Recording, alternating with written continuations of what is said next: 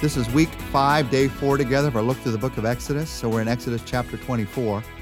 And in this chapter, the people reaffirm their commitment to the covenant that they had with God. And all of it happens within this atmosphere of worship. There's a lot of worship that goes on as the people receive the law. It's a good reminder to us about how you live in a life of freedom. There's no life of freedom without a life of worship, because worship is me connecting with God, the God who gives me freedom, me living in relationship with Him. As we walk through this chapter together, I want to look at seven things, pull seven things out of this chapter that you and I can learn about worship. The truth is, many times we worship without really thinking about what we're doing. We just show up at church, we, we sing, we listen to a message, we go home. Maybe it was even very helpful to us, but we don't really think about what was happening. There's something about thinking about what it means to worship that can refresh your experience of worship. So I want to think about it together for these few minutes today, using this chapter to help us do that, using the experience of worship that they had to help us to do that. What is worship and what does that mean in my life? Well, number one, we learn in this chapter worship is responding to a call, responding to the call of God. It's not my idea, it's God's idea. It's responding to His call. Chapter 24, verses 1 to 3. Then he said to Moses, Come up to the Lord, you and Aaron, Nadab and Abihu, and 70 of the elders of Israel. You are to worship at a distance. But Moses alone is to approach the Lord. The others must not come near, and the people may not come up with him. And when Moses went and told the people all the Lord's words and laws, they responded with one voice Everything the Lord has said, we will do. Now, I want you to notice here that God initiated. He said, Come on up here. And they responded. That's what worship is. God initiates and we respond. So, in many ways, worship begins by listening. How am I going to respond to God's call unless I'm listening to God's call?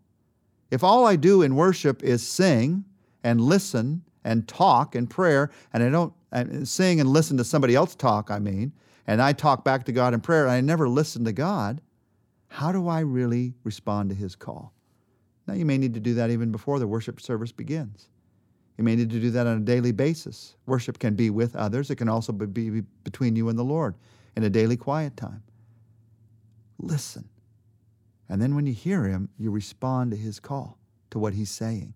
That's what worship is. The second thing we learn about worship here, action of worship, is worship is building an altar.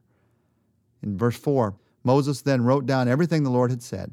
He got up early the next morning and built an altar at the foot of the mountain and set up 12 stone pillars representing the 12 tribes of Israel. Now, what does that mean? What does it mean to build an altar?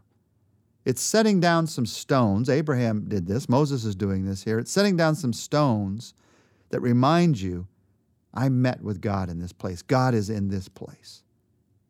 And in many ways, worship is setting down a stone of remembrance that God is in that place in your life. Whatever you're going through right now, whatever you're facing right now, worship is setting down a stone that says, God is here. I'm going through some terrible circumstances right now, but God is here with me. And I, in worship, I set down that stone that helps me to realize I've got a solid rock to stand on even in the midst of this. You might be going through some great things in your life right now. Worship is setting down a stone at that place in your life, saying, God is here whatever you're going through, when you worship, you're saying to yourself, you're reminding yourself, God is here. That's what it means to worship. It's responding to a call, it's building an altar. Number three, worship is giving an offering. Verse 5 Then he sent young Israelite men, and they offered burnt offerings and sacrificed young bulls as fellowship offerings to the Lord. Worship is giving an offering to God. Now, I know we give offerings in worship, we have a time of offering. But really, it's much more than that.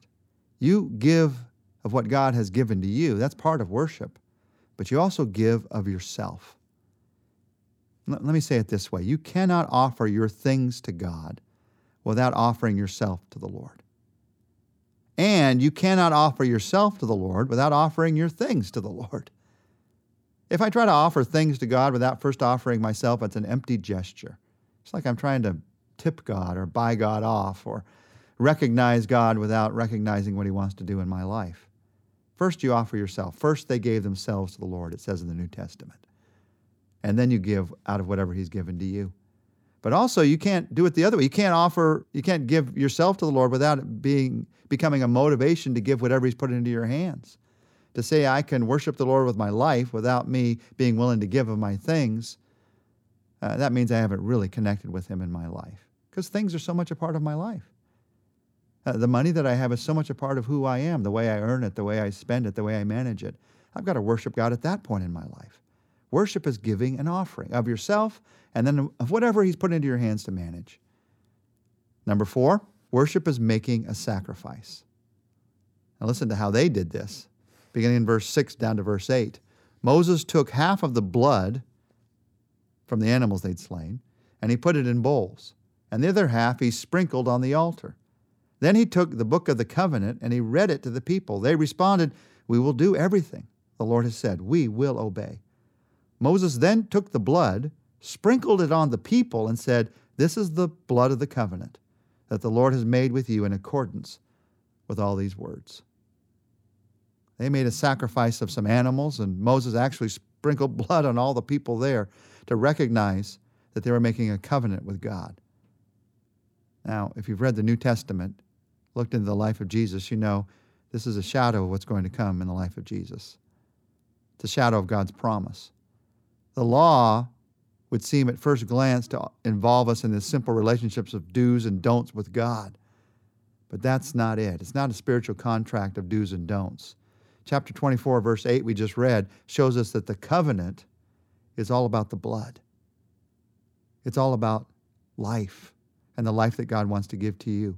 And it's all about looking forward to the blood that Jesus is going to shed one day. The blood of the covenant. This shadow finds its substance in the blood of Jesus. Remember what Jesus said the night before he died? At the Lord's Supper, he said to them as he held up the cup, This is the new promise. Promise, covenant, same word. This is the new covenant in my blood. In my blood. And so now we no longer need to sacrifice animals. Worship is making a sacrifice. And for you and I, it's recognizing the sacrifice that Jesus made for us. And out of that, offering ourselves back to Him as a living sacrifice, as Romans 12 1 says. Worship is responding to a call, it's building an altar, it's giving an offering, it's making a sacrifice. Number five, worship is enjoying His presence. Listen to verses 9 to 11. These verses fascinate me. Moses and Aaron, Nadab and Abihu, and the 70 elders of Israel went up and saw the God of Israel. Under his feet was something like a pavement made, with, made of sapphire, clear as the sky itself. But God did not raise his hand against these leaders of the Israelites. They saw God, and they ate and they drank. They experienced the presence of God. And as they experienced it, there was something about it. They, they saw this pavement made of sapphire under God. It reminds us of the book of Revelation, where there's this crystal sea that's there at God's presence. There is a clarity in God's presence. That's the picture here a clarity in God's presence that you get nowhere else in life. That's part of the experience of worship. Now, I know it says they saw God here. As we walk through the Old Testament, it's interesting. Uh, the Bible tells us no one has ever seen God, but here it says they saw God. What does that mean? Well, no one's ever seen the actual appearance of who God is. But from time to time, God appeared to people in a way that they could understand. He did this for Abraham. He appeared as angels at times. And here he appeared in a way that they could understand. And in that way that he appeared, they experienced his presence. And I know there's this sapphire, there's this crystal, there's this, they saw God. But to me, the most fascinating part is how verse 11 ends. And they ate and they drank. Here they are in the presence of God, and they sit down and they have this meal. They're just enjoying God's presence. That's what it means to worship. Worship is enjoying His presence. Number six, worship is obeying His direction. The Lord said to Moses, Come up to me on the mountain and stay here and I will give you the tablets of stone, with the law and commands I have written for their instruction. Then Moses set out with Joshua his aide, and Moses went up on the mountain of God. He said to the elders, Wait here for us until we come back to you. Aaron and Hur are with you, and anyone involved in a, in a dispute can go to them.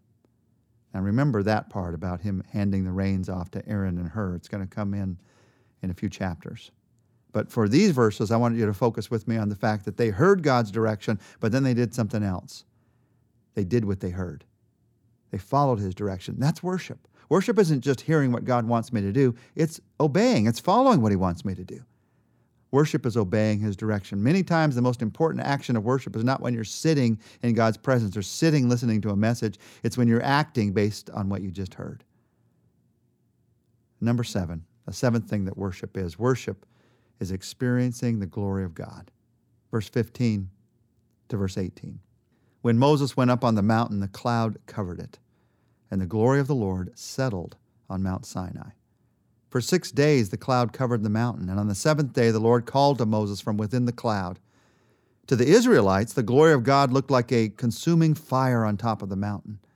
Then Moses entered the cloud, and he went up on the mountain, and he stayed on the mountain forty days and forty nights. They had this experience of the glory of God. I want you to notice that word the glory of God settled on Mount Sinai. The glory of God in worship, we recognize that His glory has settled on our lives in Jesus Christ. That's what it means for His Holy Spirit to be in your life. That's what it means for Jesus to have saved you, to have sanctified you, to glorified you. All those big New Testament words, justified you. It means that His glory has settled on your life. And sometimes in worship, we need that opportunity to see the mountain of what God's done in our lives, to see that He has settled on our lives in ways that are above and beyond our imagination. We've been talking about worship. Let's take a moment right now to worship Him. Our Father, whatever the busyness of this day, of the moments right before this or maybe right after this, right now, help us to sense that your glory has settled on our lives in your Son. Help us to sense your presence. And out of that, I pray that obedience and sacrifice and responding to your call would be our decision. Out of worship to you, I pray for a new sense of direction, of strength and life today. We ask this, Father in the name of Jesus, amen.